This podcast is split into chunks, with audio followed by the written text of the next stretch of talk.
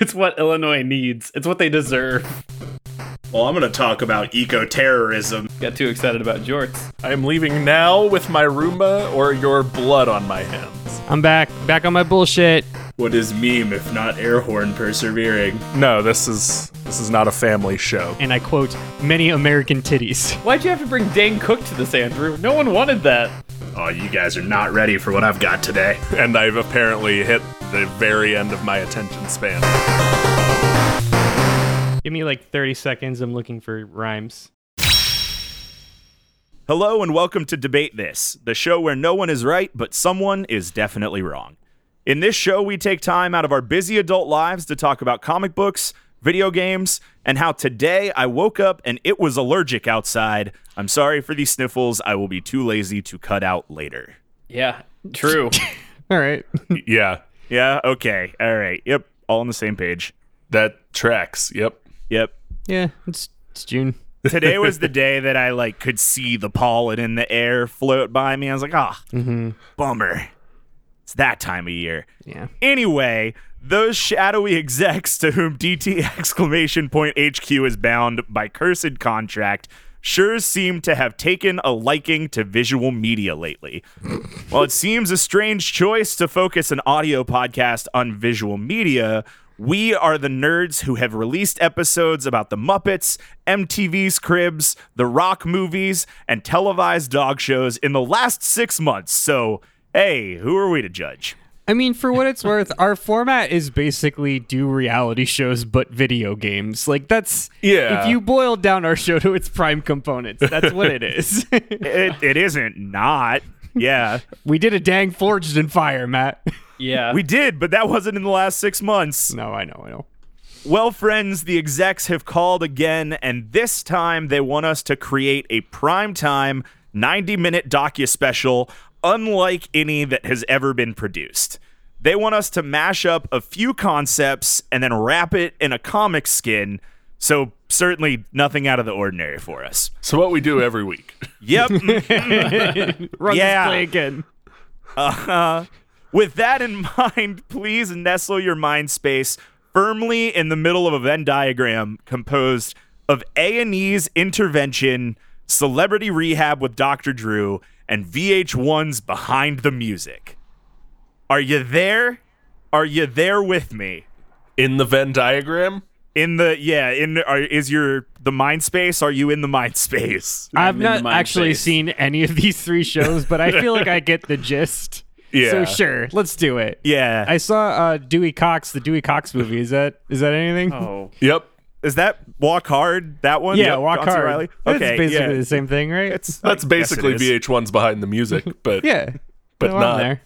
All right. Well, this week, I would like you to tell me which comic book villain deserves a Road to Recovery TV special. To bring this wild concept to life, I've enlisted the help of reality show Redux experts Todd, Flavor of Love Thomas, Andrew, Rock of Love Henderson, and Kyle for the love of Ray J. Harper. Oh, I forgot about that last one. Yeah, I know, me too. That's just what Ray J wants you to do. Now the nerds in R&D are getting a little strung out on rehashing reality like they're an ethereal goo extracted from Natalie Portman. So I sent a spotlight into the night sky to call forth Justin I love New York Jordan, known on TikTok as Freddie's roommate and co-host of the new podcast Screen Studies. Justin, welcome to the show. Oh my gosh, it, I'm finally here, guys. Did you know that if you pay like a million dollars on Patreon, you get to be a, like a guest on the show? Like It's true. about- It's true. we don't talk about that tier very often. It's but the yeah. hidden tier. Yeah. the hidden tier. Yep. Yeah, it's like the secret burritos at Taco Bell. There's secret burritos at Taco Bell. We've said Yeah, too dog. much. Yeah, man, got to get that app. Quesarito and a burrita burrita dia. Ooh, no, that's a recipe. That's a bad recipe. No, thank oh, you. That's what you have after you have too many burritos. I got heartburn just listening to that. Sounds like the name of a Pixar short. Yeah, you gotta say it like burrita dia. Bur- Burrito dia. Is that the new Guy Fieri concept? Burrito Dia from Guy Fieri. Pretty much. Whew, okay, hey, Justin, longtime listener, longtime friend of all of us. Welcome to the show. Tell the people who you are. Hi, thank you guys so much for inviting me. Um, my name is Justin, also known wherever toys are sold at Freddy's Roommate.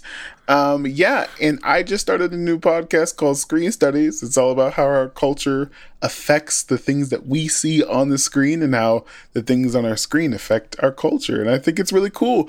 But if you're not into that, that's cool. If you're into lightsaber transitions, then you should definitely follow me on TikTok or any other nerdy things. I have a good time over there. Justin, would you would you be so kind give us a, a quick taste of the show? What's what's kind of the like uh, give us an example of what you're talking about. Yeah, okay. So our first episode was all about Pam and Tommy, the show, Okay. Oh, nice. and how Oh. us as like millennials and a little bit of Gen X are obsessed with these types of stories that we glob on to stories that have nothing to do with it.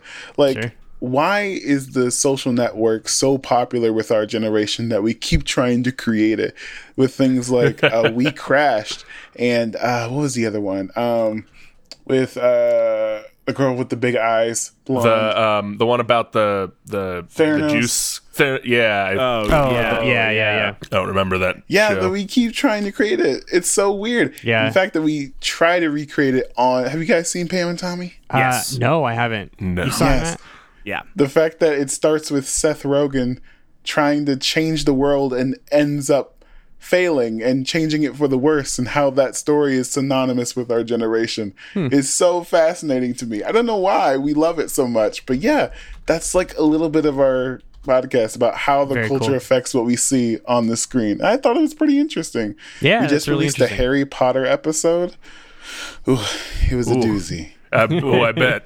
Yeah. Yeah, The- but they're nice. A and real sweet. millennial swan song there. Yeah, so nice and sweet. Twenty to thirty minutes each episode. It's like a lunchtime podcast. You know what I mean? Yeah, that's right. nice. Nice. Yeah. Very cool. Well, thank you for coming, and I'm glad that you are here to answer this dumb question. And I want to jump right into the first part of it. So, the first part of solving a problem is admitting that you have one. And my problem is that I don't know the background of any of these casting options. Can you tell me a little bit about the villain you're presenting today? What comic are they from? What sort of villainy things have they done? Who were they before they broke bad?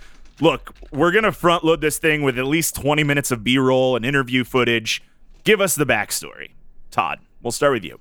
Matt, there are a lot of villains that I think are in need of this recovery treatment, but not a single one of them is more deserving than the villain known as Alexei Sytsevich himself, aka famous Spider-Man foe, the Rhino. So everyone knows the Rhino. Um, It's Paul Giamatti. It's the uh, we so we we made it we made it two minutes in without referencing Paul Giamatti.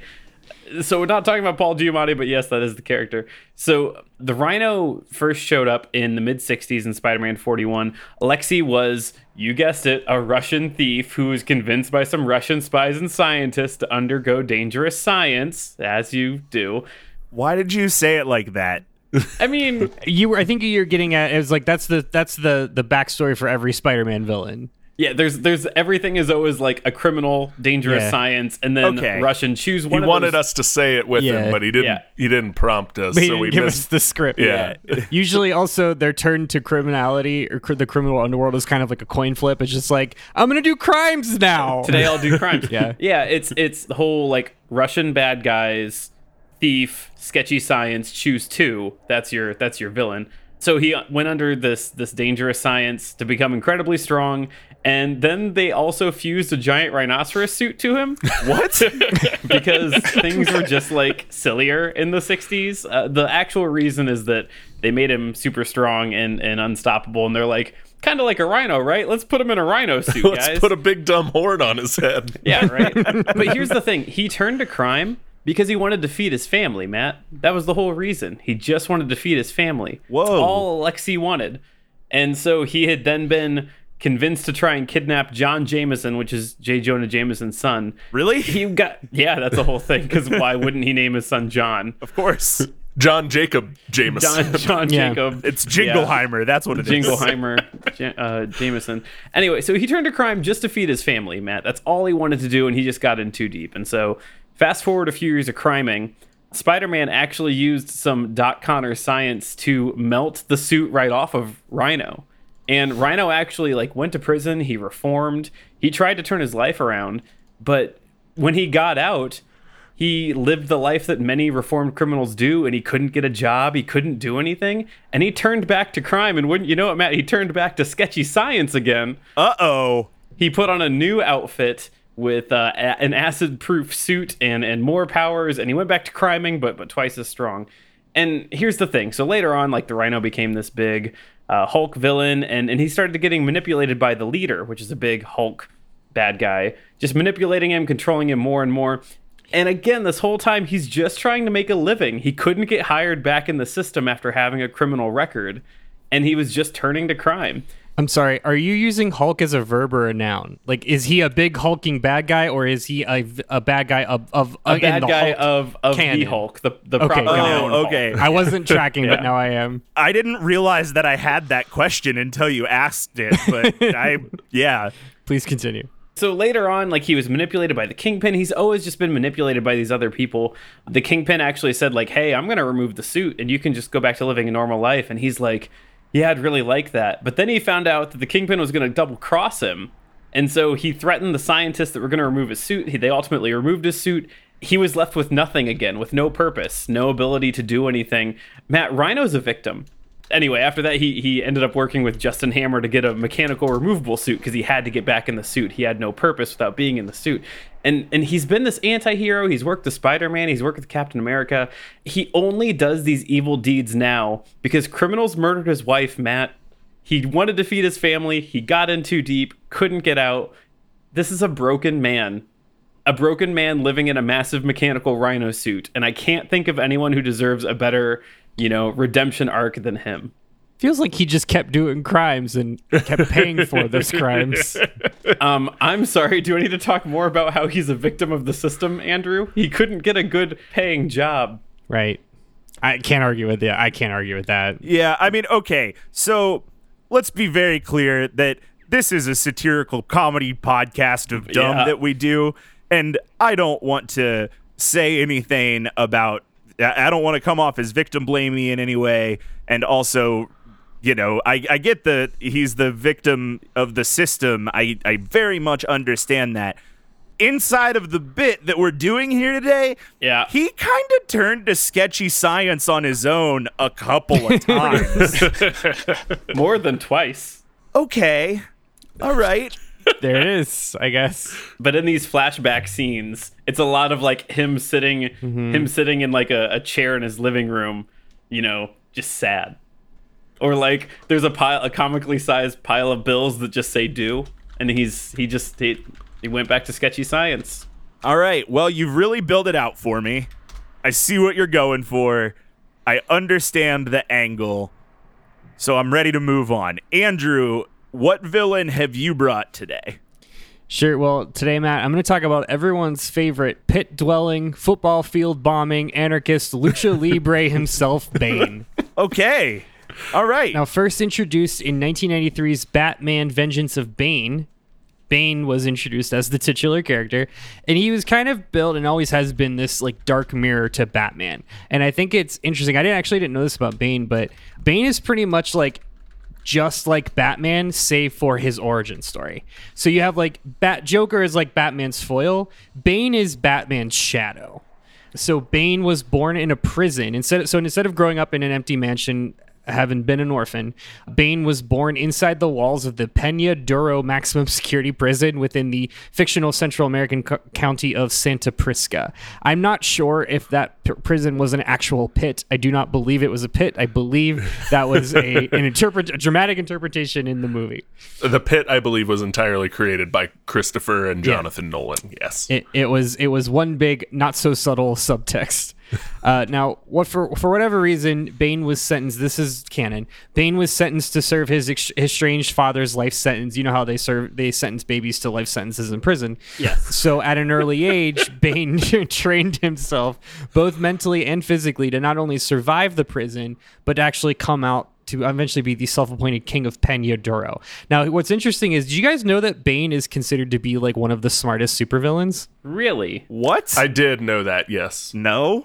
Yeah, apparently his whole thing is that he read books in prison and he's a super genius. Okay. I thought that you were just gonna say that like his whole thing was he read books, which would have been a very Yeah. like 1960s. It this kind is of a is. villain who reads. his thing is he kind of it kind of just because he reads books like in his superpowers it's like super genius like he's he's in the comics like he's a very smart person which makes the the uh cr- the schumacher movie even less relevant because bane is just a monster that just says bane bomb he says more than Bane and Bob.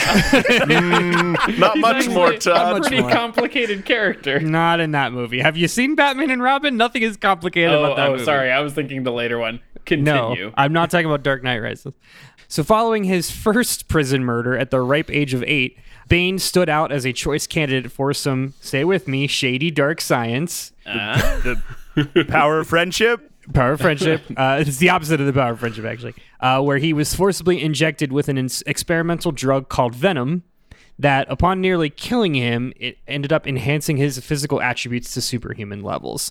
So a tween-ager Bane would then go on to establish himself forcibly as the self-proclaimed king of Pena Duro uh, until he eventually escaped in his early adult life. So, following his escape from prison, Bane made his way to Gotham and then fixated on its shadowy defender, the Batman. Believing Batman to be the demonic bat who was haunting his dreams as a child. Whoa. Yeah, Bane set up, up off his plan to, and this is where Dark Knight Rises actually follows pretty close. So Bane literally busts through the walls of Arkham and releases all of the the bad guys, all of the rogues gallery, including Joker. And then this kind of sets in place where Batman has to like one by one get the band back together literally. And uh, so and we see like after a three month stint of Ma- batman just like marathoning crime fighting bane uh, corners him in the bat cave and they have a punch fight. And this is the iconic scene where bane breaks batman's back and like has him like kind of slung over his shoulders. Uh, so in this in this arc bruce wayne was actually um, temporarily like paraplegic for a while. And another guy had to take over as batman a man named jean-paul valley who would run run the streets as batman for a while. So yeah that's that's bane. Really interesting. I learned a lot about bane today that i didn't know. Yeah, Bane's cool. Bane's a cool bane's a cool ass character yeah. Yeah. All right. Especially when they let him be like South American and Yeah. super intelligent and and, not a, an idiot. Yeah. Uh, so going back to a lot of Bane's portrayal is we all know Bane know Bane as the the lucha libre luchador who wears the camelback on his camelback thing that injects him with green Mountain Dew. With the and, uh, yeah, and uh, and he and he does a punching. It was the 90s, Andrew. It was Surge. It was Yeah, it was- it was yeah, Surge. Thank you. So, uh, so yeah, so his addiction, which again is comic canon, he does have addiction to an addiction to Venom. Uh, we'll be focusing on that on this Road to Recovery special. All right. Okay, so we've got victim of the system. We have victim of addiction. Kyle, what horrible truths about comics have you made me realize today? All right, Andrew. So to or not Andrew, you're Matt. Um, okay, Matt. So today I'm going to talk about Sinestro. Uh, Sinestro first appeared in August 1961 in Green Lantern Volume Two, Issue Seven. Sinestro is a a former Green Lantern who you might recognize as the Space Police, and he quit the Space Police because they wouldn't let him be fascist as fascist as he wanted to be. That seems Oh, that no. seems out of character. Um yeah, so Sinestro decided that he in order to to properly police space, he needed to to do more policing. And the the Lantern Corps was like, "Um no, you've done enough. They can take the they can take back over now." And he was like, "No." Um so he quit, found a different color power ring, and now tries to enforce order through fear, which sounds very different kind of space copy. so we are going to uh, bring Sinestro back from the edge. We're going to de-radicalize Sinestro, get him off YouTube, get him to stop watching Tucker Carlson, and um, and bring him back into the light. Okay. Wow. You're gonna find a way to make me hate Sinestro more than like I already hate Sinestro, and that's pretty wild. Yeah, this is okay. I didn't expect police reform to come up on today's podcast. Here we are. I also didn't know enough about the Green Lantern backstory to know that Sinestro was a cop before becoming Sinestro, and that sucks. Yeah, he was like the best Green Lantern mm-hmm. until Hal Jordan showed up and Yeah. Mm-hmm. and was a better Green Lantern. And that's part of it is he was mad there was a, a better Green Lantern, but also mad that he couldn't again run a police state in space. So mm-hmm. Yeah, I think he has a dumb mustache. he has an awesome mustache. You shut up. He looks like a butler. His mustache is not on trial today. he looks like a butler. All right, well, Justin, what have you brought to this party?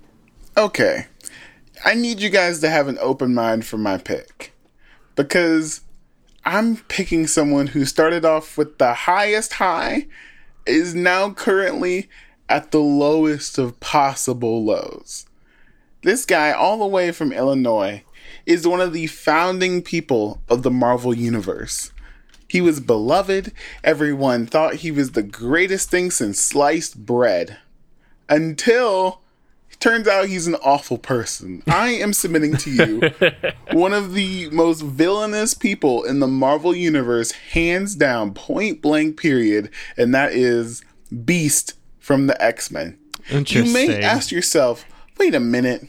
He's not a villain. He's a hero. He's a good guy. Good old lovable beast. And I'm telling you, he hasn't been that way in a long, long time. But Justin, he's Kelsey Grammer. Kelsey Grammer can do no wrong. oh, Kelsey Grammer?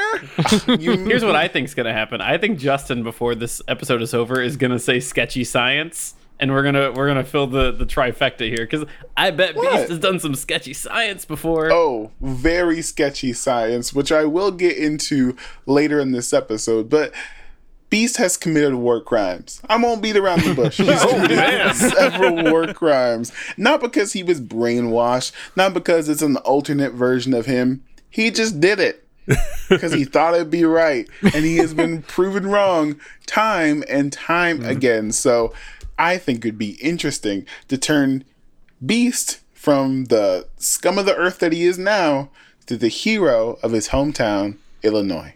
I rest my case. It's it's what Illinois needs. It's what they deserve. Yes, the hero that they need and deserve. When think about it, a whole series where Beast is swinging from the what what what's in Illinois, Chicago, swinging from the The classic stations? Illinois jungles. Yes. The jungles of Illinois. you mean the fields of corn and wheat? Yeah, the jungles. Oh jungles. no no no no no. Well, we'll work it out. He can teleport. It's fine. It's fine. It's fine. He's got a jet. Yeah. Go wherever we need the story to take place. Exactly. So, not to divulge too much about myself, I have a lot of family in central Illinois, and I cannot personally imagine Hank McCoy's existence around the people that live where my family live. That's just an awful thing. But it would make for phenomenal reality television. Exactly. You got me there. When's the last time you saw Beast like stop a purse snatching? Hmm. Maybe stop never, a home actually. I can't say I haven't. Yeah, I don't. you're, you're right. Yeah. You got me there. He's Yeah. never been heroic in that way. Ever, ever, ever, ever. In fact, he's been like the opposite, advocating like maybe you should call the police. Like that's the person that Hank McCoy is. Oh, Hank McCoy's a narc? No. Ew, gross. I have the receipts. This picture, which I assume is from First Class, or maybe Days the next one, he, he definitely looks like the Grinch in the Jim Carrey The Grinch. He does. he super does. He's got a Listen. s- he's got a snoot. There's nothing a new costume and some Twitter points will get you. Come on, it's easy. We got to get him in the in his cat mutation. for one. That's his first step to to recovery. Everyone loves cats. It's perfect. Not this one though. Not this. not this one. All right. Okay. So, goddamn, you can't just drop a picture of Jim Carrey's Grinch on me like that. You gotta warn a guy. And, and Will. Okay. Anyway, we have four very different reality shows and docu series. I don't remember what I set this up as. I think a 90 minute special. All right, we have a lot of different opportunities for this 90 minute special that we're building, and I understand the backstory. I see the B roll and how we get to the 15 minutes of footage we actually shot. Now, the unfortunate truth of creating reality TV content is that conflict breeds viewership. We certainly want our special to be genuine, as we truly do want to see this villain go good, but we're going to need. God damn. I wrote this weeks ago and I have not looked at it since. My apologies. But we're going to stage an inter. Jesus Christ. We're going to stage an intervention in their secret lair to get the cameras rolling. Who will gather in a tense circle of folding chairs with untouched hors d'oeuvres and become your villain's support system as they try to clean up their life? And what sort of things will they say? Todd. So Rhino has been part of two major teams. It would not come as a surprise if I told you one of them is the Sinister Six. That is not a surprise for anyone. The Ah. other Oh. ah, Who else was on the Sinister Six at that point? Amy Pascal. it could it could have been Morbius. But I was curious if it might have been. I don't know. I, I I don't know when he was. The and it's a Sinister revolving- Six are like the Avengers for villains. Everyone's true, passed yeah. through the Sinister Six at some If point. If you don't see six of them on the screen at one point, then whoever you're expecting, it's Schrodinger's six. They're also part of the team. Schrodinger um, six. Weirdly enough, Schrodinger six never part of the Sinister Six. The other team that Rhino has been part of is Kraven's Savage Six. So this, yeah, it's stupid. It is a team made up exclusively as animal-themed bad guys that were being hunted by Kraven uh, until Kraven had them released. He was teamed up with a villain, I think, named Arcade, something Is like that. Is this like a dangerous game situation? it was a hundred percent a most dangerous game situation. okay. yeah, Everything with Kraven the Hunter is the most dangerous. yeah, game. it's That's kind of true, his, yeah. kind of that's his whole his, that's his. MO. Oh. Yeah. Since you were curious, the Savage Six consisted of famously known characters like the Vulture and Scorpion, but also characters like King Cobra, Tarantula, who is a man who can transform into a tarantula, and one villain named Stegron the Dinosaur Man. so, so what we have is we have the Savage Six, and they are all certainly going to go around one by one in certainly two small chairs in this Baptist church basement where this meeting is being held. They take turns saying things like, Alexi, your ability to stop things really well is something that's special to you and you alone, and no other villains have powers like that. And, Alexi, what would the world be like without a large Russian man in a silly outfit? That is a unique place in this world that only you hold. There's been no other characters to do that. But in the end, it's a very touching moment that I think drives the point home when Stegron the dinosaur man puts his large dinosaur like man claw on Rhino's shoulder and says, I assume his voice is like this Alexi, the world may currently measure you on the size of your humongous suit, but the future will measure you on the size of your humongous heart. And I think Ooh, that's where that's where like the point hits that that Alexi can turn things around. That is Stegron the dinosaur man in the show notes right now. It is wonderful. He's a dinosaur man. He's, The he's a dinosaur He man. is a He dinosaur man. has the did all-time beefiest quads I've ever seen. He's so big.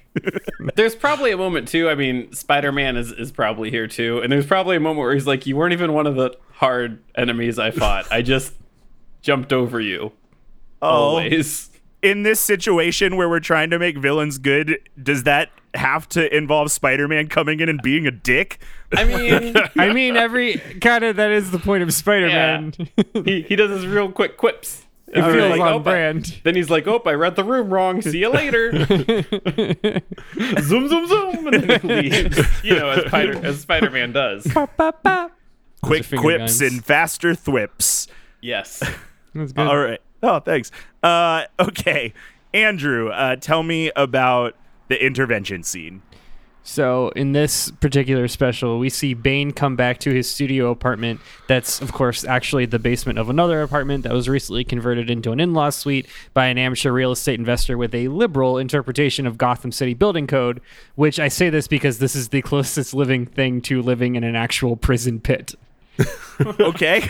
Uh, so after habitually pulling down the Murphy bed located by the door, he is surprised by the bed hitting some obstacle, followed by an audible yelp.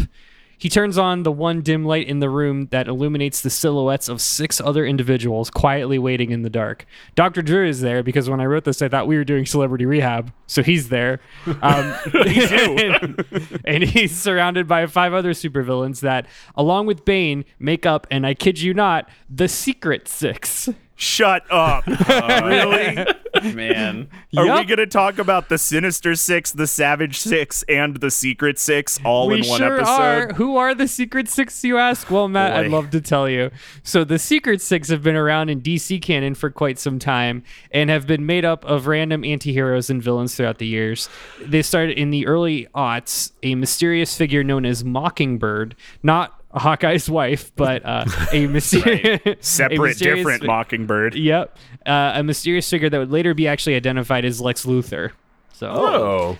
he put together uh, a black ops group of supervillains. Have you heard about this one before? You have. It's Amanda Waller's Suicide Squad. Okay, got it. Yeah, we're doing a Suicide Squad. It's different. It's different than the Suicide Squad. We're just doing a different Suicide Squad.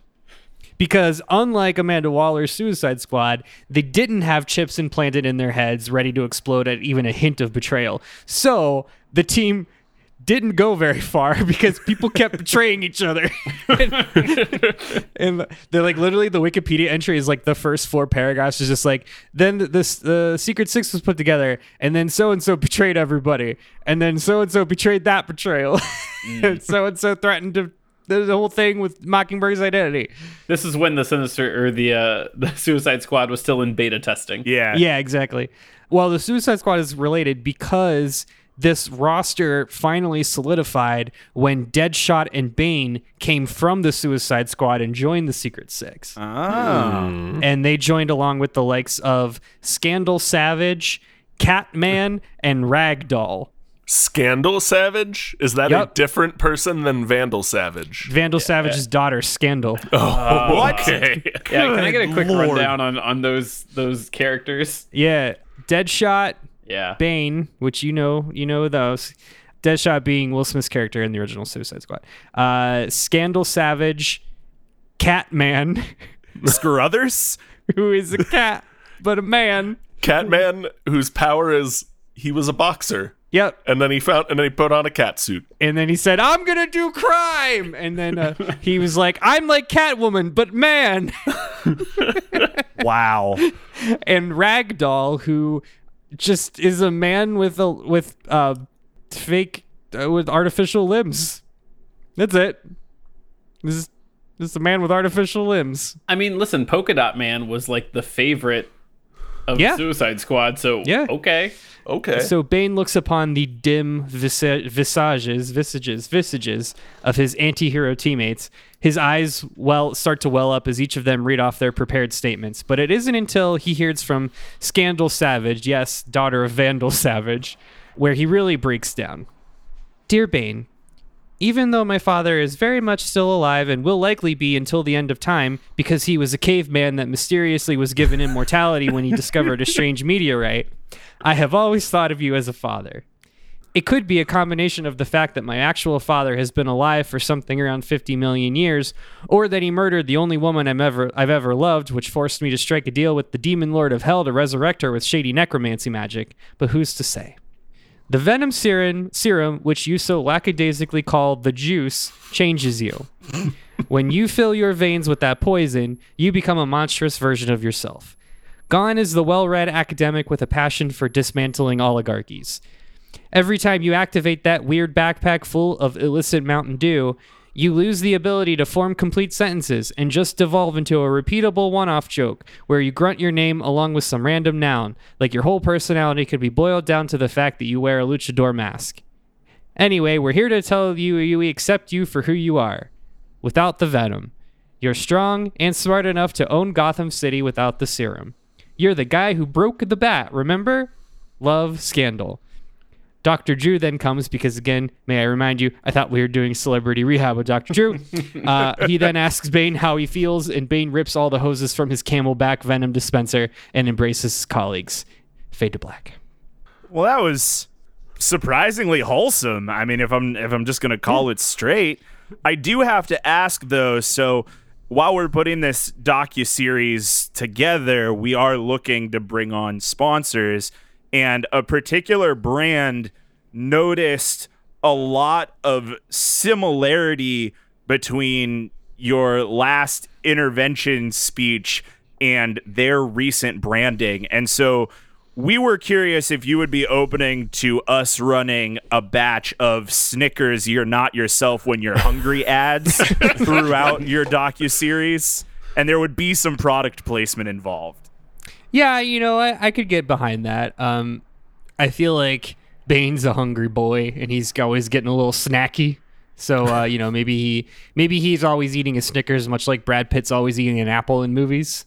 Yeah, can make that work. Yeah. You're not yourself when you're hungry. That was really good. It was like 35 minutes until we got a Bane impression. so I wondered how impressive. long it would be. Yeah. It was longer than I thought. Much longer than we, us bringing up Paul Giamatti. yeah. Also Paul Giamatti, true. hot out the gate. Also, I forgot to mention there was a sixth member of the Secret Six because I only named five. The sixth member is a woman named Jeanette. No further questions.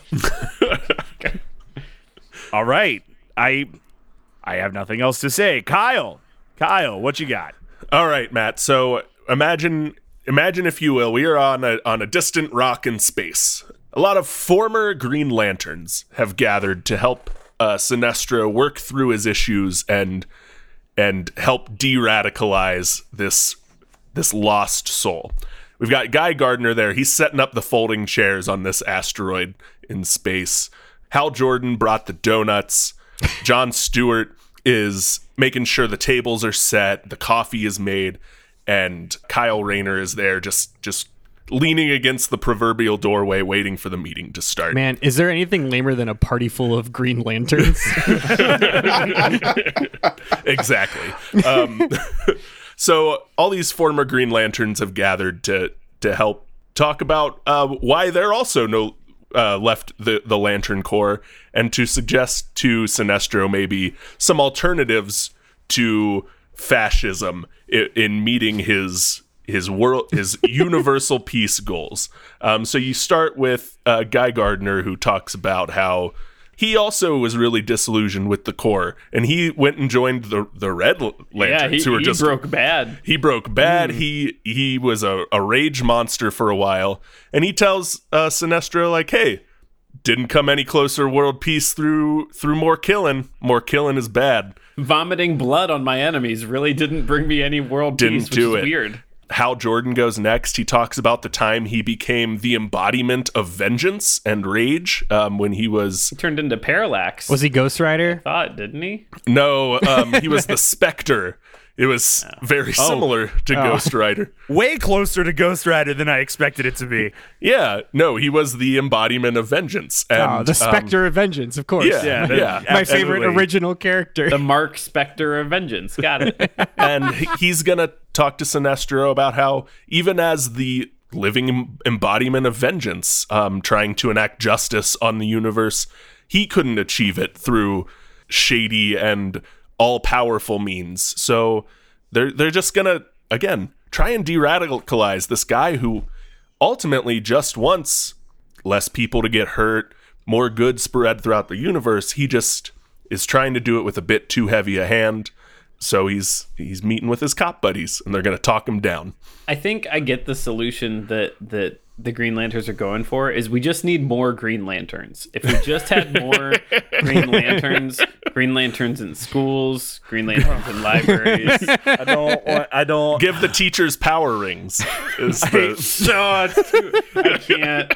we went too I far. can't. I saw All right. Justin make a face a couple minutes ago. What were you gonna say, He's bud? still making a No face. comment. No comment. I think bad. here's the thing. Okay, I'm here's here's my question: Do the people actually want to change in this scenario? Because as far as I'm concerned, Sinestro will never change and never wanted to change in the first place. His answer to getting fired was to create his own police force. Yeah. Do we want to see that in a VH1 reality show? Do we want to see? It feels that? like they're uh, they're pretty and they're nothing if not consistent. Sinestro definitely starts going through this um, like anger management rehab because of a court order and not It's court ordered. and not a decision he made. But we'll see where it goes. You know, sometimes sometimes all the best things Yeah. are court ordered. They Listen, they, Sinest- they revoked his concealed carry license. uh, Sinestro Sinestro was he he he had three weeks off with pay. Isn't that enough? Hasn't he been through it? oh God, I. Oh boy. oh, that sucks. it like it hurts. I hate it. All right, I'm sorry. I'm If it helps, Kyle Rayner does a does a very lengthy discussion of all the good he's done. Sans power ring. Uh, Kyle Rayner walked away, gave up the power ring, and was just like, "I'm gonna be a dude on Earth, helping out." And um, he he is the one good cop because he walked away. Um, and Yeah, that I mean, all good cops quit. Yeah, that's he was. I think he at. was the Green Lantern that he became the White Lantern at one point because he like, became the White Lantern. Yeah. He also became. Are a we god. talking about Blackest Night? we Todd? absolutely are. I'm doing it. check the Also, I bingo think he was like an artist before he before he. Anyway, this Yeah, he was a comic man. book artist who got the power ring. So all his Anyway. all his uh, constructs are like mechs and uh, manga things. Yeah, You want a Green Lantern flavor text? You know where to you know where to find us. okay, D- man, the last 72 hours in the existence of this podcast have melted the inside of my brain. Justin, tell me about the beast and what sort of intervention you will stage for Kelsey Grammer. So here's the thing. Here's the thing. I want. I picked people that Hank has directly affected or could directly affect Hank. Right. So with this, Hank, this is this is going to be a surprise intervention. So he needs like an incentive, maybe like Hank, do you want to experiment on some people? He's like, ooh, don't mind if I do. Don't mind if I do. little dark science after dinner. Don't mind if I do. Exactly. Imagine this, okay? Hank walks in with his little bebop do whatever his phone, whatever reader says. He's like, hmm, it seems like there's me. I'm already here in this room. That's weird. And that's when his alternate version, Dark Beast, his nemesis is gonna walk into the room, right? If you don't know anything about Dark Beast, Dark Beast is evil, unabashedly evil, as in he worked with Mister Sinister willingly. Evil. Oh, mm-hmm. Yes, Dark Beast. okay. And the reason why he's here is because Dark Beast is bad. But he's not as bad as a regular Beast. In every single other multiverse, Beast is evil, except this one. That's wild. That seems kind of suspicious. Hmm? Suspicious, right? Weird Now every other version is evil except our beast. Nah, I'm not believing that. It's real convenient. Yeah. Real Yeah. convenient. Do you know? I'm just curious. What is the like? What is the hand wavy explanation for that? Like, his mom's name was Martha in this canon, or is that one of those things? Or- okay. No, Dark Beast specifically comes from Age of Apocalypse. Right. Okay. and okay. Age of Apocalypse started is when I believe the inciting incident was if Charles Xavier died, which allowed Apocalypse to take over America. Yeah. Gotcha. In that reality, Hank McCoy didn't want to become an X Men. He instantly wanted to work with Mr. Sinister, who in every reality, Mr. Sinister is experimenting on people. In the 616 reality, he's he's a collaborator. Like true blue mm-hmm. collaborator. So Mr. Sinister hmm. don't mess with him, even though he's on the governing body of the X Men right now. But that's beside the point. Dark Beast is in the room, right? And for my second addition to this, we're gonna have the Beast or the person that Beast hates the most, and surprisingly, that is Colossus, because in a lot of ways, Col- Really? Colossus hmm. replaced Beast. Okay, if you let's. Colossus Oh. is just kind of better beast. Yeah. Yeah, that's the true. better beast in that everyone loves Colossus. Everyone, he is strong. He is beloved in Mother Russia. He saves little girls. everyone loves Colossus. You know what happened when He's Colossus the Dolph found Lundgren of love? the X Men. Everyone was like, "Oh my gosh, Colossus and Kitty are getting married. This is incredible." Even if the, even when the wedding failed, everyone was like, "You know what, Colossus, we love you. Oh, what can we do for your wedding?" You know what happened when Beast found love?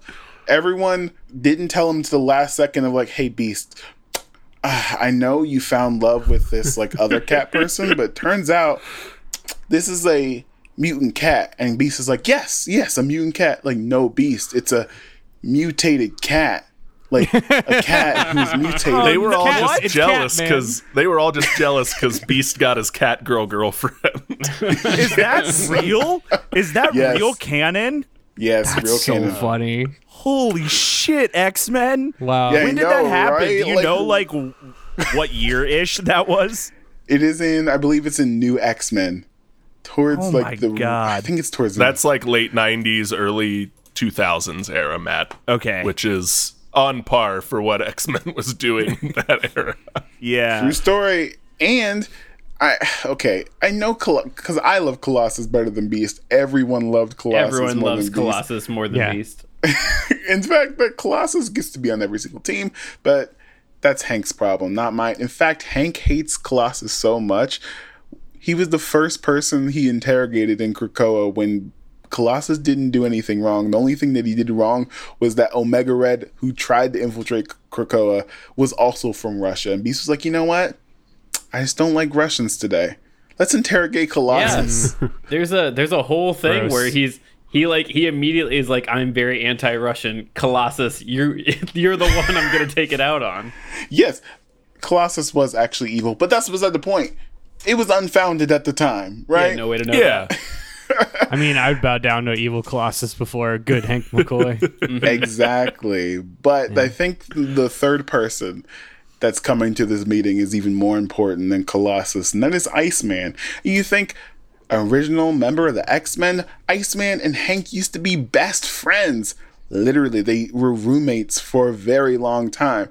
But you know what's weird?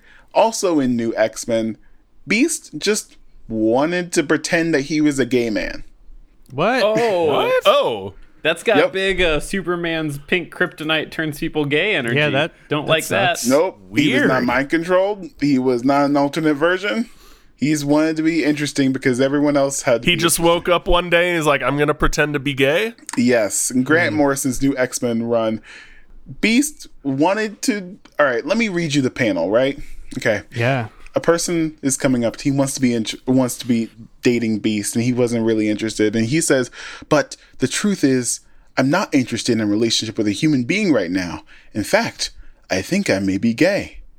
and then then like a bad guy breaks in and stuff and then later he comes out and says or comes out of his coming out and say ah, i just didn't want my ex-girlfriend to think we were going to be in a new relationship that's something that hank mccoy did for Oh, real Incredible. Ew. Wow. Dick move. I, I love that of the things you listed that make Hank McCoy irredeemable.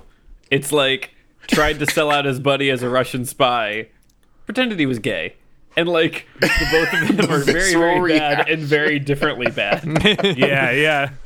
Hank has always been this way. But I think Iceman is the guy to say, hey, Hank, that wasn't cool because Iceman recently, well, I wouldn't say recently, I guess five years ago, mm-hmm. maybe at the most, Iceman came out Yeah.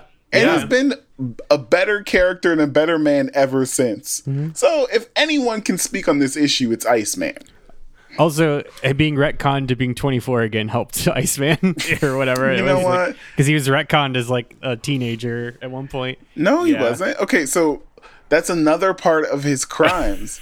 Here's what happened. Here's the f- next person who's coming to this meeting, and that's Kitty Pryde, someone who has a hmm. lot of experience with time travel, specifically because Beast himself, just to prove a point to Cyclops. Rewind. Cyclops had turned into a mutant terrorist, but that's a story for another podcast. And you know what Beast said? You know what? It really grinds my gears.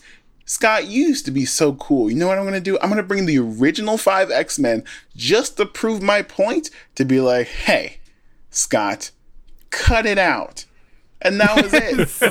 Stop it. but he couldn't bring them back to their original time. and they were here for like five years plus Yeah. the original five X Men. It's and so weird. Yeah, and the teenage Iceman came out, and the old Iceman hadn't come out yet, which is a whole nother thing. Like the fact that we had to go through all this just so you can prove a point, Hank. Come on, which is why Kitty Pryde can help facilitate this intervention because she can time travel by phasing through realities. But that's kind of a, a no another episode. but that is who I'm bringing to the intervention. Hank Hank has real big like mm, facts and logic Yeah. energy, and I think like bringing one his antithesis to his like well loved antithesis and two victims Yeah. of his of his crimes is a very good like hey here's your facts and logic don't work all these these work. people better than you these people ruined their life like For no reason. For no reason at Yeah. all. Like Is Hank McCoy just like Ben Shapiro of the Marvel X Men? Is that what he is? I'm getting that vibe. He's evil like Reed Richards is evil. yeah In the I yeah, in the way that he's like that. my. Well, no. At least Reed Richards is like the the science will justify the means in the Yeah, end. yeah, Hank more McCoy's like I'm a salty neutral. bitch, and I'm going to, I'm going to violate the rules of space and time to prove like- a point here. it, I think the difference is that Reed Richards hasn't has, Reed Richards hasn't been evil in a long time. Like Yeah, capital fair. E. He's been ever since like I guess his family really came into the picture. He hasn't been that evil. Yeah. But I like having to like caveat. He hasn't been that evil. like I mean little Yeah, evil no, you're right. as in Yeah. like, Yeah. he turns off his own son's mutant genes so he doesn't get picked up by the X-Men. That's a whole nother thing. but I Oh, think comics the are great. difference is Comics are Hank great. will criticize everyone else the live long day for doing something that is wrong and he will do the right or he will do that exact same thing because it is right because I am doing it okay. whatever mental hoops that Hank has to justify, he will do that to justify his actions, no matter how much it messes He's up evil the in a more like imperialistic way. Got it. exactly. Well, Yeah. we'll get to that into my next point, but I, I rest my case. All right. Okay. So I I really get where all of these shows are going. I think they're really fleshed out here, but we do want the bulk of this special to actually be footage of your villain being a good person. We're leaving the create drama to spur failure methods to the early 2000s in favor of a real look at how people can change. So, how will we see your recovering villains use their powers for good instead of evil? What good deeds will we be able to film them doing? And just in general, how do they change? Todd, let us know. Rhino has this fantastic opportunity ahead of him. So, if you remember in his final suit related storyline, he left his goofy body suit that was vacuum sealed onto his huge Russian body behind for that Hammer Tech Rhino mech suit. So, he can now use this suit and his experience and then not be locked into what many other people are going to get stuck with as a motivational speaker role. I think that's typically where you think this goes. They they're going to come to they're going to come to your rural high school. I was and- teenage rhino. Yeah, exactly. I was waiting for the scared straight thing to come out. Absolutely, and he's be like, "I too did the the scary Russian science to smash and steal for a family." That we're not going to do that, and so instead, he is going to work with athletes who have faced physical setbacks in life that are adjusting to technology enhanced physical recovery tools like artificial limbs to get back into the sport and he'll be paired with an athlete. This whole thing is just B-roll of him of him helping mostly kids get back on their feet, and he'll be paired with athletes as they take their journey back into their sport as you know someone who has been broken but is in a specifically different comic book villain from the 60s way. And i think his his program that he starts will be st- called something like big dreams charging forward. And and i think that that is you're gonna get the rhino being this like hands-on mentor for athletes getting back on their feet Okay. I don't dislike that at all. That's got a good angle. it's a 501c3 so yeah. I mean, it sounds like we could we could rope ESPN in here and maybe Mm-hmm. get a little money from them. I like that angle. Andrew, what do you have planned for Bane? Yeah, so one of the more interesting things about Bane in the history of Batman comics is that he's actually spent almost as much time as a hero as he has a villain, which is pretty fun. A major part of his storyline in the mid to late 90s, and I mentioned this earlier, was that he actually kicked his legitimate chemical addiction to Venom after being put back in prison by that guy, Jean Paul Valley, who uh, subbed for Batman when he was uh, crippled. And when Bane escaped from prison the next time, he and Batman actually worked together to stop a criminal operation trafficking more trafficking in more venom into Gotham, Oh, which is kind of funny. Yeah. Yeah. where's that movie? Right? Batman and. Bane buddy cops. Because again, like that. Bane is Batman. They have all of the same intelligence. Like they have like the same knack, Same for basic mystery skill solving. sets, yeah. Same basic Yeah. skill sets. They they punch and solve crime. Later on in 2003, there's a storyline for a while where Bane thought that his estranged father was actually none other than Dr. Thomas Wayne.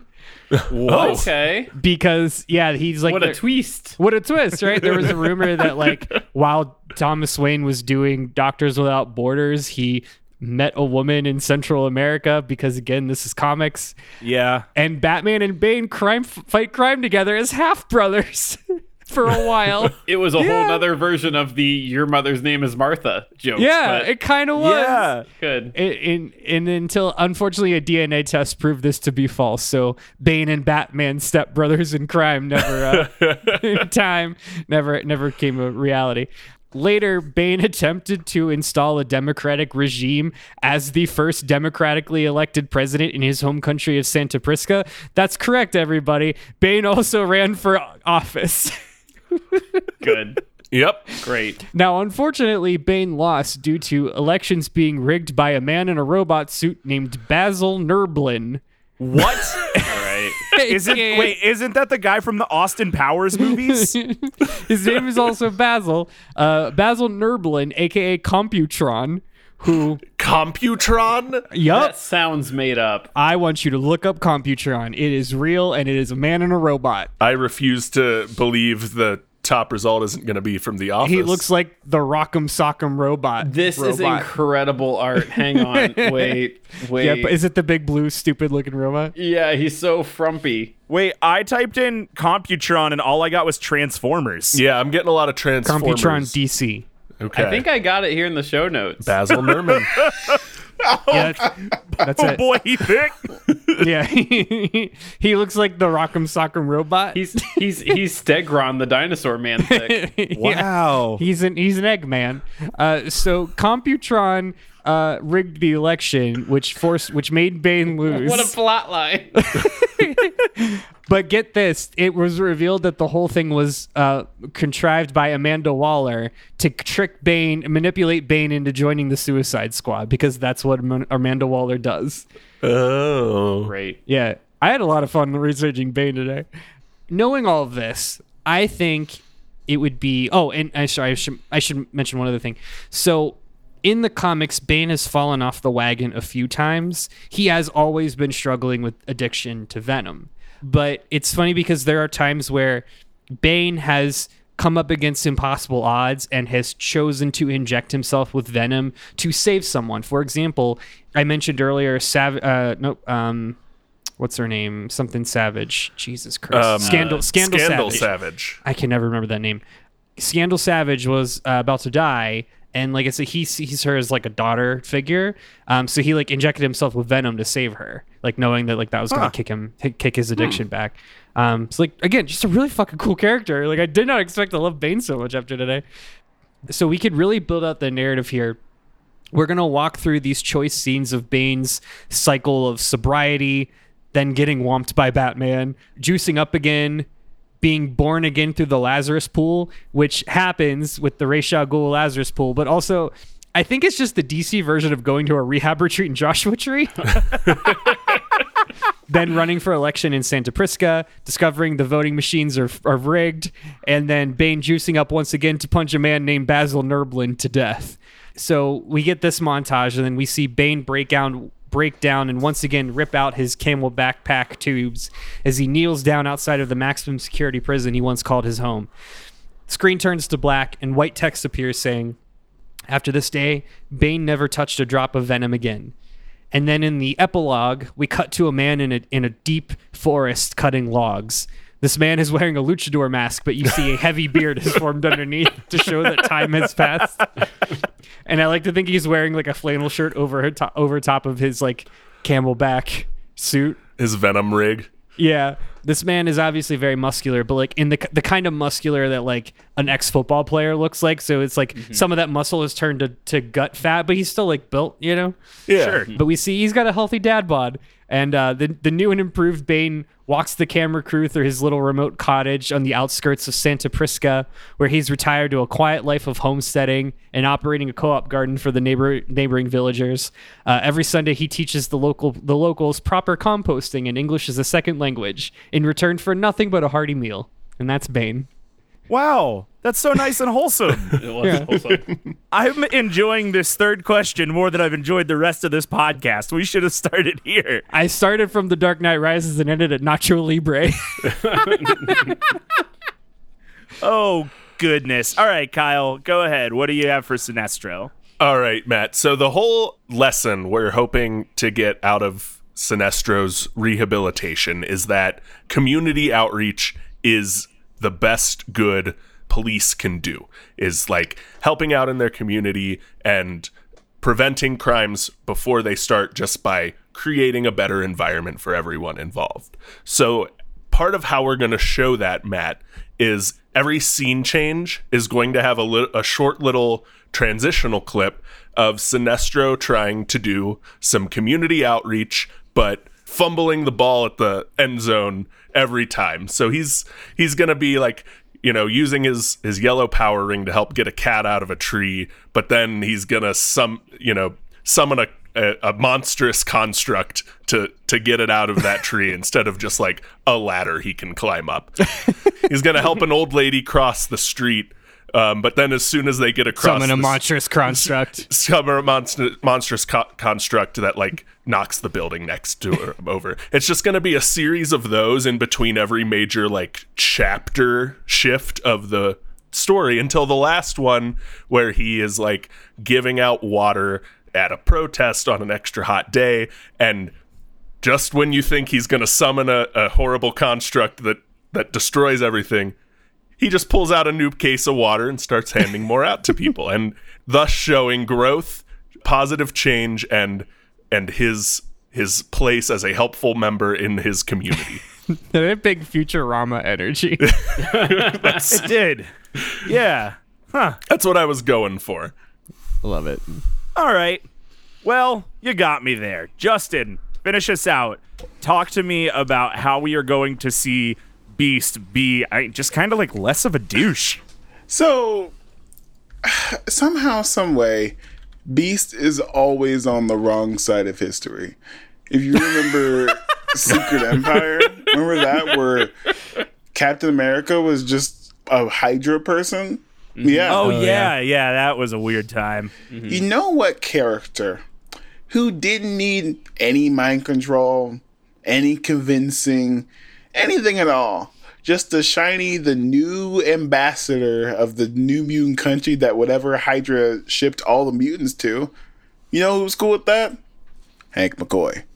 That's a problem, Hank. but I guess to fix his like to be make him on the right side of history, Kitty Pryde is gonna bring him through his worst moments. And we're gonna start off with that. We'll start off with like all the terrible things that he's done. Maybe like not fake being gay, just not go out with his girlfriend. he's gonna know? do a christmas carol It's gonna be a real kitty Christmas pride's Carol gonna do a moment. christmas Yeah. carol with him exactly. It's a real wait for it. It's a real ghosts of future past. ah ah, see what we did there? But here's what's gonna happen. Are you ready for it? Beast is gonna have a okay time with like not messing up the timeline sometimes, maybe not telling his younger self terrible information that you might go back in time and mess up the timeline again, you know, fix those things. But the hardest part that Hank is going to have to do is apologize to his ex girlfriend, Trish Tilby, about what he did to her and how he messed up her life. So they go up the to the door. lady? yes. And they go up to the door, knock, knock, knock, and Trish is like, "Oh, I've been expecting you," except she's like in full makeup, and also a camera crew is behind her. Yeah, yeah. And Hank just can't do it. Hank can't, can't do it. He wants to stay in the car, but everyone else, like the next stop is Terra Verde, where Hank met the president of Terra Verde, which is a completely different, like, made up country in Marvel Comics, who was kind of a rival to Krakoa because they had a lot of the same technology.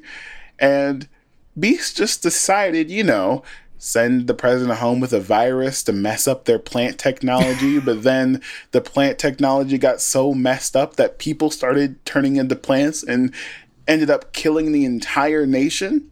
Hmm. Whoa, you weren't kidding when you mentioned war crimes earlier. Yeah, there it is. Yeah. And he did it on purpose, like, like straight up on purpose. Oh, Read X Force, everyone. He is terrible. He's like, I'm gonna do this. This is a, war crime, bioterrorism. and I'm gonna do it. Yep, and but that's the last stop because that's the worst part, right? Before he can get there, he has to apologize to his ex girlfriend. But Hank can't get out the car because he's so embarrassed. You know, everyone else is at the door, Colossus and Kitty and stuff. And Dark Beast is like, you know what? I'll handle this, guys. He goes out to the car. He's like, Hank, come on, you're making us look bad. And he's like, You're making us look bad. You're Dark Beast. And he's like, Not anymore. That's when Dark Beast stabs the regular Hank, does a little old switcheroo, and hides the real Hank somewhere else. Dark Beast, now as the regular Hank, is like, says everything that Trish wants to hear. Like, for, completely forgives me, hands like on his knees and everything, tears, really plays it up for the camera, right? It's kind of the best case scenario of the situation. The more I think about it, Yeah. Here's the thing, though. The next stop is Dark Beast is going to go to that Terra Verde, get the virus to use for himself. oh no, wait. But Hank McCoy is stuck in the past. So when Hank comes to, he's like, crap, what am I going to do? I don't know anybody in this timeline. He does know one person his ex girlfriend, Trish Tilby. so Hank and Trish Tilby have to make up a way to f- fix the time, whatever, make a time machine to get the Terra Verde before Dark Beast releases it all over the world. And that's how Justin, we I kind have a of question. the. Yeah, I've, I've also answer. got a question. I have a lot of questions, but the number one that's pressing is: Did you just rewrite Groundhog's Day featuring Hank McCoy? Does Hank McCoy does Hank McCoy have to realize the power of love in order to beat the time loop? Is that what you're telling us? Uh, Not exactly. He just has to figure out a way to get uh, access to a time machine with the awkward help of his ex girlfriend. Okay. So he can not have his evil self ruin the timeline again.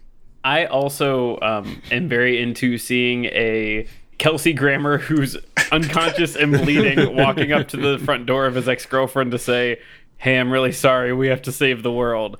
In this in this new in this new rom com where he fights evil Kelsey Grammer. exactly. They eventually figure it out and everything. But here's here's the ending that's gonna happen, right?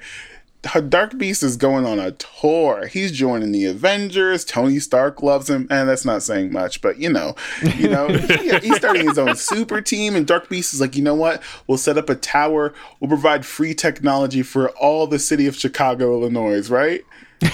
Uh, but really, he's gonna build a tower that will release the virus into all of the major cities in America, right? Because Dark Beast is gonna be Dark Beast, right? Dark Beast is gonna Dark Beast. Yeah. Mm-hmm. Exactly. Tides So- come in, tides go out. Dark Beast is gonna be Dark Beast. exactly. Hank McCoy is trying to figure this out. Trish Tilby's not dumb. She's smart in her own right. They can figure it out. But in the meantime, he's always avoiding the question of what he should actually say to Trish Bill Tril- Tilby, you know, yeah. And eventually they figure it out and they go back and Hank McCoy saves his hometown of Illinois and becomes the an actual hero for a change instead of just like being the guy in the chair. Wow, that Dang. was a fucking Yeah. journey. What an absolute journey that was. All right, cool. Try Well, it is time for us to take a quick break, but before we go, I do want to ask our super secret bonus questions. So when we get back, I have one final question. We need a title for this thing, and we're gonna take that title. Actually, we've written it for you. To be completely honest, we're just gonna call it "Becoming Blank," and we need you to fill in that blank with the name of your chosen villain after they have gone good. So if you could give us that name, and then I don't know if you have a tagline, we'd certainly take a tagline for the movie. We'll take that right after this. Hey, Deja, what if we started a podcast? But if we did that, we'd have to be an incredible hosting duo. And both hosts would need a background in studying media, right? Yeah, plus hot takes and passion that goes well past academics. Well, what would we call it? Welcome to Screen Studies with Deja and Justin. I'm Deja. And I'm Justin. This is the podcast where we talk about how the things on our screens affect our culture. And how our culture affects what's on our screen. Whether you're seeking conversations on TV, movies, or social media, You can find new episodes of Screen Studies every Monday on Spotify and on the Apple Podcast. All right, welcome back to this pitch meeting. So we need to wrap up here. Before we go, I did ask one last question. So we have titled your project Becoming Blank, and we need you to fill that blank in for us with the name of your villain post going good. And like I said, we don't need a tagline, but if you have a tagline for us, we'd certainly be interested in running with it. Todd, we'll start with you. So Alexi took the name Rhino, or given was given the name Rhino, because he became this big and dumb and strong thing, and also Rhino suit. so let's let's start there. Like those are our building blocks of how he got his naming convention. Other synonyms of the words that that would currently describe Rhino as a character would be words like unstoppable and thickness. So we're going to rebrand him, and his new title will be something that spells out how his mission to help others can't be stopped, and that he is also massive. And so we're going to be using synonyms of those two words, unstoppable and thickness. So Alexei, the rhino, will now just go by the title Unconquerable Thickness. So so here, here's the thing. Justin Hammer spent a lot of money on that suit, and he's not just going to make another Rhino suit for him uh, for this short run recovery series. So we're stuck with that same ac- uh, outfit. We can only just rebrand. So what we've brought to you today, Matt, is becoming the unconquerable thickness: colon unstoppable hopes and invincible dreams. That sounds. Hold on. That sounds like a thirty for thirty. Yeah, it sure does. I was really, really trying to toe that line of "Is it horny?" Question mark. Also, Rhino joke. All right. Well, that was certainly something. Cool. Yeah. Oh, okay. All right. We're moving on. Andrew, Andrew, go ahead. So where we land at the end of Bane's Road to Recovery special is we find that Bane can live a perfectly happy life being as far away from Batman and Gotham as humanly possible. and uh, so we we see him like, you know, taking care of the locals there and like kind of like being this like guardian in this small village. Um, the tagline for this for the this very like feel good uh, inspiring story is no one cared who he was until he took off the mask. and because the opposite because it's the opposite of Bane, I give you Boone. I I saw it right before you said it. Oh man. If this were D and D rules, his name would be Bless. but I give you Damn. Boone. All right. That's really good. Okay. Kyle, what you got? All right, Matt. So part of Sinestro's revitalization or reintegration into society is he's got to he's got to get that new name change. With a name like Sinestro, not a whole lot of people are rooting for you. So we are going to change it to something keeping a similar naming convention, but with a little more positive spin on it. So he's going to change his name into it'll be becoming virtuoso, and the tagline will be going green has never looked so good because he's going to become a Green Lantern again by the end of it. Oh, good. All right. That's clever. I like that. Very good. Very good. Justin, round us out. What is the new name of Kelsey Grammer and what is the tagline for his show? So I gave this a lot of thought, you know, because at the end of this arc, Hank McCoy will be the hero of Illinois. And specifically, I feel like he would be a really good I guess like Chicago is a really good home base. You know, Chicago being a sports town, they're not going to ask Hank McCoy what his name is. I think his new name should be the Chicago Bear. and everyone on the street be like, "Oh my God, did you see the Chicago Bear? He saved the town. He saved the bank."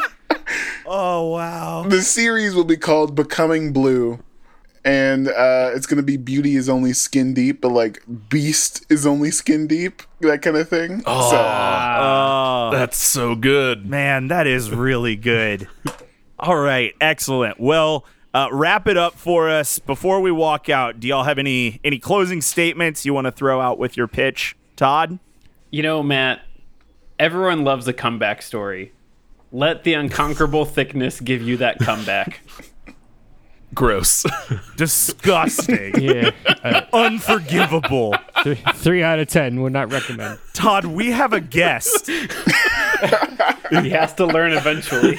You did this in front of our friend. I don't think All he's our friend anymore. He's gonna leave. Okay, Andrew, go ahead. if you were a fly on the wall during one of Bane's um, Venom Anonymous meetings, you would hear him say the following. Oh, you think dark you think addiction is your ally? But you merely adopted the juice. I was born in it, molded by it. Cuz I did a I did a Dark Knight Rises bit. Yeah. Anyway, that's my time everybody. All right. Wow. Uh, Kyle, Kyle, what's your closing statement? Uh, my closing statement is simple: reform the Sinestro Corps. I love it. Abolish the Sinestro. Abolish, defund, the Sinestro Corps. Defund Sinestro Corps. Okay, Justin, what you got? I think Hank's main problem is that I think he just needs a reality check. He needs to be brought down to earth. He doesn't need any power. He just needs an opportunity to be himself. Because that's all he wanted in the first place. So vote for me, and hopefully Hank can actually be a good person for once. Hopefully. All right, very cool. Well, I'm going to go meet with these execs. We're going to talk about our budget and see what we can fund. Uh, if you guys want to stay here and, you know, some of you are going to go home disappointed. So if you want to pump each other up, now would be a good time to do that. Sure, I, I would love to. Um, Andrew, Bane deserves better than what he's gotten, and I Right? think you you made a good argument. Also, the thing that I'm most proud about is that in this entire you know hour plus episode, I think we only had two Bane impressions. Yeah. we showed the level of restraint only accessible by Sony Pictures. because we only did the bad thing twice, and uh, that's that is something. And I I am just proud of all of us. And Bane was a good choice. You guys want to be bummed out for a second? Stop. That that Bane voice is ten years old. Oh, Yeah. I don't Oh. like that. Yeah. Yep. Kyle, I hate Sinestro, and uh, I, I hate him. Like I hate him in a well. I hate him with a bell. Um, I, I hate- yeah, I hate him in just every way. Like he's just designed to be a character you hate. And so yeah, I think Sinestro could really use recovery, but I think in the end it would be like with MTV's True Life, where they always show like six months later, they're like Sinestro immediately went back to all the ways that he was terrible. Yeah. Yeah. Justin, I loved everything you brought today about Hank McCoy. I did not realize the, at best, heel that Hank McCoy is. But then it got me thinking that, like, he's just been really, really bad. And the other thing you didn't mention is in Secret Wars, he's part of the Illuminati in The Time Runs Out, where they're like, no, we're going to nuke the other planets. We're just going to nuke Yeah, them. We're for not no going to reason. deal with those They other planets. We're just going to nuke them. Yeah, they're like they're like there's no other solution than to destroy the other planets coming our way. We did it, everyone. Fi- fly the mission accomplished. Guys, I have a thought. If we thought about nuking those other planets, and everyone's like, "No, we didn't," because that wouldn't do anything helpful. In an episode No, where I thought I always was gonna, well, in an episode where I thought I was gonna bring the bad science, you actually brought the king of bad science, and so I think that's really something. You know, I mean, I think I think I realized Hank was bad. Did you guys remember uh what was it? Um Inhumans versus X Men. Remember that? yes. Yeah. Because Hank was hanging out with the Inhumans for no reason. Like, for I think it was a good reason because Cyclops almost killed Black Bolt, but that was a whole thing. And so Hank McCoy was just helping the Inhumans, and Inhumans were like, "Hey, what if?" The Terrigen Mist Cloud that's like, you know, just roaming the earth that also kills humans. What if we're okay with that? And Hank was like, huh. Okay. yeah. That's a really good point. yeah, okay, so in Hank's defense, it was like, okay, we could save each mutant by making a cure for each individual mutant, or we can just pack up and move to the moon, everyone. And Hank and the X Men were like, or we could fight back, Hank. And he's like, hmm, Nope. I don't know. I have a meeting Pure that day. moon or nothing. Yeah. and, and I mean to put a to put a cap on it, I that there's a whole listicle of all the terrible things that Beast has done that I found once you started, and like repeatedly not great. Like repeatedly not great in times that he didn't need to be not great. Like there were perfectly good other options where he could have just done the good thing, and he's like, hmm, "Nah, I'm not gonna do that." Yeah. For no reason. Why, Hank? Why are you always on the wrong side of history? Uh, yeah, um, Todd, Rhino. So these all these are all good, but for wildly different reasons, which is fun when this happens. Todd, Rhino to me is like that, like kind of hapless, like divorced dad kind of character who can't keep a dollar because he keeps finding himself at the off-track betting parlor, even though he has no money. You know. Or he's just like he can't he can't help himself, right? Like The he the perpetual screw up. yeah, the perpetual Yeah. screw up. He's he's got he's got two like screws in his thumbs because the mob has come after him too many times. You know, he's like he he just he sees it as that archetype, and uh, you definitely leaned in on that. It was just like stop doing the. J- Stop going to Dark Science Unlimited or li- LTD. Like that's that's all you got to do, my man. Like just turn the other way. Go to a subway. It's fine. So I, I Sir, really love this that you is bring a that. Wendy's. Sir, this is a Wendy's. Uh, so I, I love that you brought that. Uh, that great job, uh, Kyle. Similarly, um, well done with Sinestro. Dude's just a dick. Like it's just like Oh, he's determined to be the worst.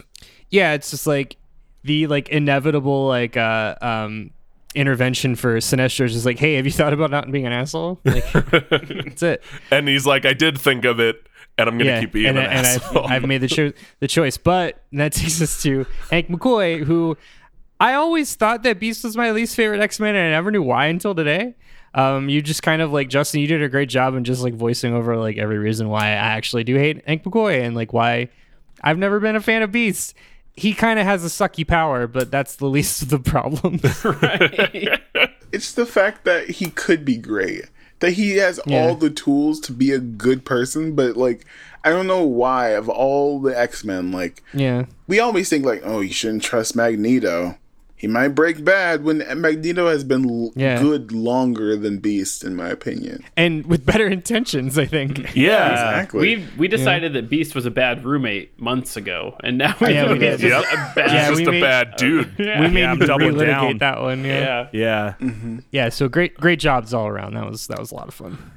um todd i i also very much like your your attempt to like just give the the hapless screw up the the guy who keeps you know stepping on rakes one more chance to not step on a rake.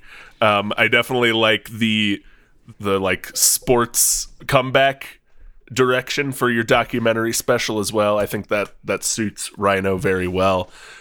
Andrew Bane is is a great like from the comics a great anti-hero. I love that you're you're giving him a, a second shot at public office because I think I think the people of Santa Prisca will will appreciate someone who who really wants the job in there. And Justin, thank you for for coming on our show. And thank you for pointing out to us a second actual villain in the original lineup of the X-Men because um, I've always been convinced Professor X is also an actual villain. And now we have the next smartest guy in the group is also an actual villain. I, I I talk way too much about X Men because I think Hank is Xavier's dream in reality. Yeah. You know what I mean? Yeah. Like what it actually is, and as opposed to like Scott is like, okay, here's what I'm going to put all the energy of what I want the dream to be, mm-hmm. and then that is reflected back on him. And like Scott's like, you're not right about this because these are the tenets that you set forth. Jean Grey is kind of like the result of like hiding yourself and mm-hmm. not getting the proper care that you need. And Iceman is mm-hmm. kind of the same way of staying in the closet for decades Yeah. you know and angel Yeah. literally putting the most beautiful part of himself away in a jacket Yeah. that's that is mm-hmm. xavier's vision but hank mccoy is like the actual practic like practical application of that vision making yourself jovial and I guess like uh, code switching. Like Hank McCoy is the only member of the original X Men who goes to the Avengers and is in other superhero teams willingly and is often. You know what I mean? Yeah. Like it's such a weird thing. I Yeah. could go. That's a whole nother podcast episode. But I will say, Yeah, I know. It's- I will say, like a lot of your a lot of your pitches, like, okay, are these guys going to become good or good at being bad? You know, because like I think Bane will help the, his country a lot. I don't know if I'd want to live there. you know, rule the Iron Fist. Um, also, I thought it was really interesting, Rhino, because It's a good answer. because it i think rhino is like the one of the purest expressions of the vh1 reality special like he needs the help Yes. The- he needs the show more than the show needs him so-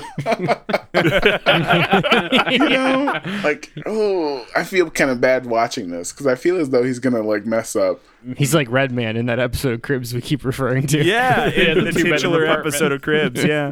but i don't trust sinestro at all no way jose absolutely not It's the little mustache. Yeah. It's the It is It's the 100% a mustache. little mustache. and the, and the big head can't win with it nope nope nope nope The big head's full of secrets. Yeah, you can't. or his ego, but that's another podcast. All right. Well, I think it's time for us to announce our decision. And I have some interesting news for all of you. You all are going somewhere. You're just not all to go with us. So, you know, some of you are, are still kind of losers today. Kyle, listen, the question today was to find somebody who deserves a second chance. And we all kind of decided Sinestro doesn't really deserve it enough. So uh, it's not going to be you. But Okay. Dylan, Dylan Marron from Conversation with People Who Hate Me is really interested in talking to Sinestro. that might be a bit of a narrow cast if you're not familiar with that podcast, but Nope. I don't know. Look it up on your own time. Somebody out there is going to laugh at that joke. Anyway, moving on. Todd, we really like the angle of Rhino, and we totally agree with what Justin said. He kind of needs this show more than we need him. Unfortunately, this isn't a long going, long running series. This is just a 90 minute special. So you're going to deny people the unconquerable thickness. I am, yes, but the folks at Tubi TV are interested and they'll be following up with you. Perfect. Which leaves us with our last two, Andrew and Justin. And here's what I have to say both of these are really, really interesting cases, and we like them a lot, but we think one of them has a lot more drama to it and is going to bring a lot more viewership to our special. And that's Hank McCoy, the answer none of us expected when we came in today. But it is absolutely going to be Hank McCoy that we go with. We did it. We did it. Andrew, we will likely be picking up a series on Bane as well. That's just going to go straight to streaming. Perfect. This one uh, for Hank McCoy is going to go to streaming and it's going to go to live service, which Hey, look, I get it. You need to make the trailer. You need footage for the trailer. I'm I'm mhm. down. I get it. Exactly. And I think that is a perfect place for us to wrap up today. Justin, thank you so much for hanging out on the Yes, podcast with us. no, thank you guys. This is fun. Yeah. It's been really awesome to have you here. Before you go, can you tell the people where to find you on the internet one more time? Yeah, you can find me on TikTok and wherever toys are sold at Freddy's Roommate. And you can also listen to my new podcast called Screen Studies, where we talk about culture and everything on our screen and everything in between. So please listen. I would really appreciate it. Very cool. So thanks for listening to Debate This. You can follow along with the arguments on Twitter, Facebook, and Instagram at Debate This Cast or on our website at debatethiscast.com. Do you want more Debate This content, but you just can't wait until two Tuesdays from now, which this is an old copy, and that becomes less and less true because we're pretty much a weekly grind these days. Anyway, if you Yeah. love hearing our voices and goofs and crave more for your ear holes, well, you're in luck because if you subscribe to our Patreon for just $5, you can unlock the fourth Tuesday and experience our Summer O Pilots, which is going strong after the introduction of our first mm-hmm. pilot, which was.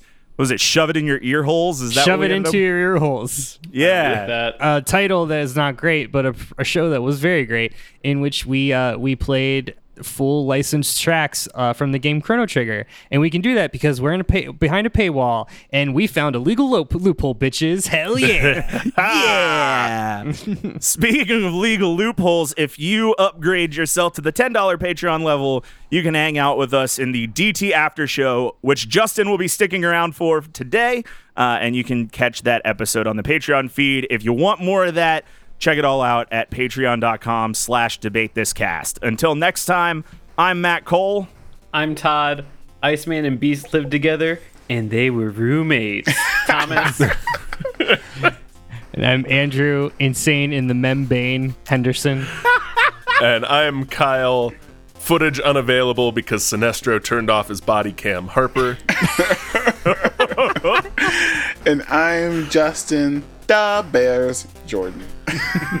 and we're saying thanks for debating with us. And if you think we're wrong, you can come fight us behind the swing sets, nerds.